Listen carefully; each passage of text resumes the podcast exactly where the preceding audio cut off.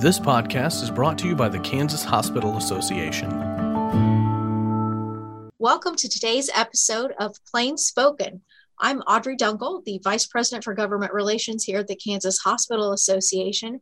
And with me is Landon Fulmer from Landon Fulmer Consulting, who is our boots on the ground in DC for our advocacy efforts. Welcome, Landon. Thanks, Audrey. Uh, really glad to be here. Great.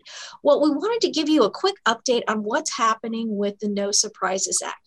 As you'll remember, the No Surprises Act was passed uh, as part of a larger bill, and Landon's going to talk to us about how that happens and went into effect on January 1st, 2022. So, Landon, let's talk about the history of the act. So, the No Surprises Act came from a longstanding concern that you would have patients who would go into an emergency room. They thought they were covered by their insurance plan. They received the care that they needed. And it wasn't even necessarily an emergency room, it could be actually uh, ambulatory surgery as well. And then maybe the anesthesiologist that was used uh, as part of the procedure um, wasn't covered by their insurance plan.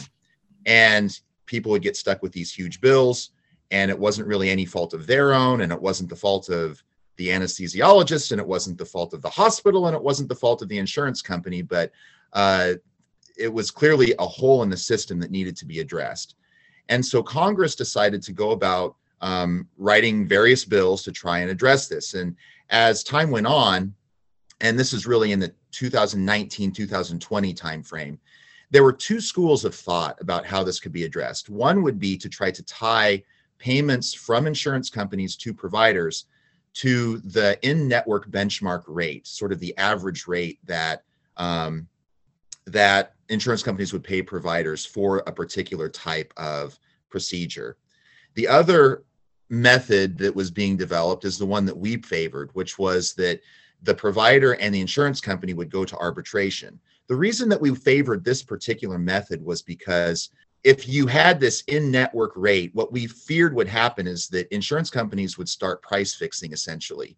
That if there was some particular type of operation that had uh, a large uh, sort of hole of surprise billing that would take place in it, you would see insurance companies start to really gravitate toward a lower in in network rate for those types of procedures, and that would then squeeze the providers because the providers are providing the service for whatever the cost is and deserve to be compensated according to that cost, plus their labor and their effort. This is a fight that kind of played out in the House of Representatives in two different committees. The Energy and Commerce Committee took the position that insurance companies wanted, which was benchmarking payments for surprise bills to the in network rate. And the Ways and Means Committee took the position of providers, including what was our preferred position, the Kansas Hospital Association, which was to have the providers and the insurance companies, in the event of a surprise bill, go to arbitration. Uh, one of our champions on this issue all along was uh, Representative Ron Estes from the Wichita area. He and the Ways and Means Committee, uh, of which he's a member, stood firm and held their ground, even when bills were coming out that tied surprise bills to the end market in network market rate and as it turned out that became really the only viable way of addressing this issue because of a lot of the advocacy efforts of KHA, AHA, doctors groups, etc. In order to address the problem, they took the Ways and Means proposal and put it into the Consolidated Appropriations Act 2021, which is this huge bill uh, that passed right at the end of uh, of 2020 and Landon, and, does that happen a lot? Do they end up putting policy bills and budget bills like that very often in DC? I would like to say that it doesn't happen a lot, but the truth of the matter is it does happen a lot. And the reason is because budget bills have to pass. And a lot of policy bills, people would like to have them pass, but they don't have to. And so if you feel that there's something that needs to be addressed, one of the best ways to get it addressed is to put it into a budget bill. So the Ways and Means Committee got their version into the budget bill that passed, and that is what went into effect. And that is where the law that went into effect on January 1, 2020 comes from. Thanks, Landon. So, one of the concerns I know as we looked through the legislation is what were the regulations going to be on that independent dispute resolution process? Because obviously that was a very hard fought uh, provision of the legislation. So let's talk a little bit about that independent dispute resolution process that really is, really has been the biggest concern uh, from the healthcare industry mostly because of our concern, again, as Landon had shared, that the concern is getting payments driven down to basically the lowest common denominator by the insurance companies. And this has been a challenge as we looked at the statute or what was in the bill versus what came out in the regulations from HHS. So let's talk about what's actually in the legislation as far as the independent dispute resolution process. Now, first of all, there's an independent arbiter that pulls the two parties together to discuss it, but they are given some very specific requirements as far as what it is they should be looking at when they determine the appropriate payment for the out of network provider. Now, of course, they should take into account that qualifying payment amount, which is the median. But in addition to that, there are some other things that they're told they should also be considering. Uh, and that includes the level of training and the quality of outcomes for that particular facility. So, the quality of services that are being provided, the market share being held by the non participating provider, the acuity of the patient. You know how this goes. You can end up with a patient who is truly an outlier and requires a significant amount of very expensive care, the teaching status and case mix of the facility, as well as whether or not the facility really made good faith efforts to negotiate a contract, but it just was not possible with the insurance company. So that all seems pretty logical. But what we see, we see in the HHS regulations is completely different.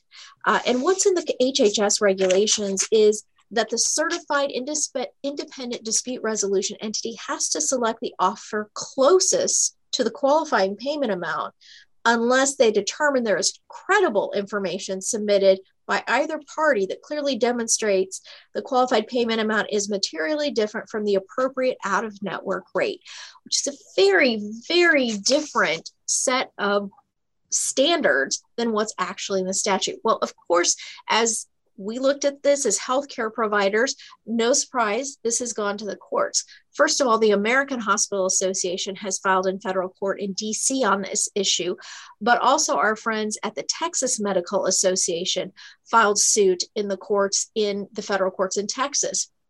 And the federal courts in Texas just uh, at the end of February said that, you know what? This regulation does not follow what was passed in the law does not follow the intent of Congress. And so you cannot apply those standards in the dispute resolution process. I think an important feature of this is that in the intervening time between when the bill passed and the court's ruling in late February, there has been a lot of effort on the part of providers, including KHA, to try to coalesce our folks, the people who are supporting us on Capitol Hill, including Congressman Estes, to try to put out there very clearly what congressional intent was.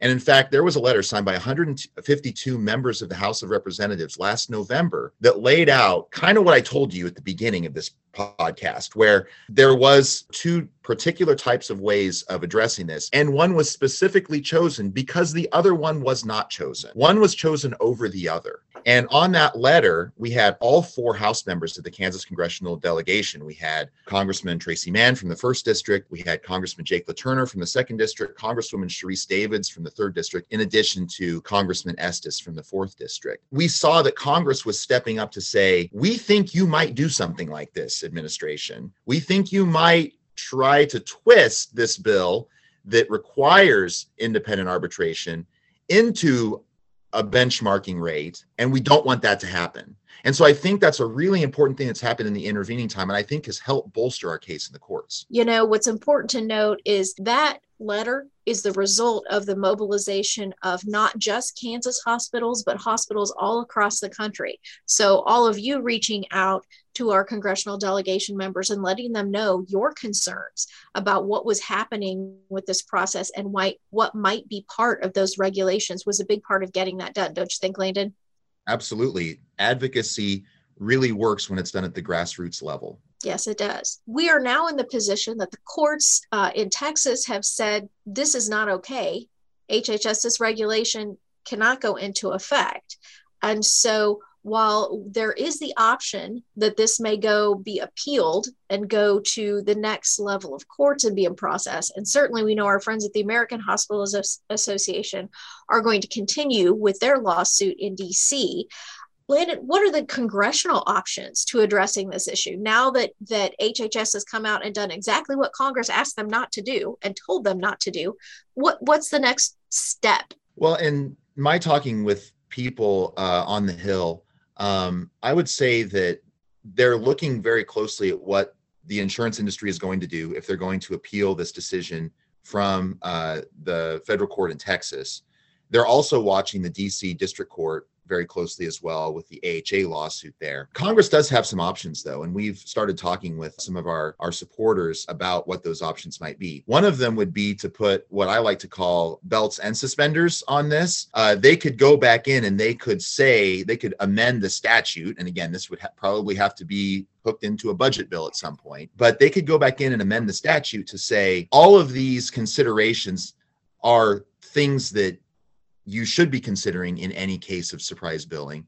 However, none of them needs to take precedence and none of them should be put on a pedestal where you're going to shift the arbitrator's attention specifically to that one and not take into account the totality of the situation. So essentially what they could do is they could go in and amend the bill to say that all of these matter and no one of them is more important than the others that's one way that Congress could go forward with this to really put the belts and suspenders on what we think is happening in the courts right now.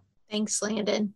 Well, I think that what you should all should be expecting is to hear from Landon and I again on this issue as we watch it closely as it moves forward. Uh, we may be reaching out to you to ask you to contact your congressional delegation members and let them know it needs to be part of uh, whatever appropriations bill they come up with. We know that March 11th is the deadline for the current continuing resolution, and we'll see if we get a full, robust budget bill or just a longer continuing resolution uh, as we head uh, towards that date. Uh, to help us out on the advocacy front, and it's easy to do that. We want you to sign up for our Voter Voice app, and you can access the app for your phone, your tablet, uh, through the Apple Store or through uh, the Google Play Store, pretty much wherever you get your apps. Go into Voter Voice.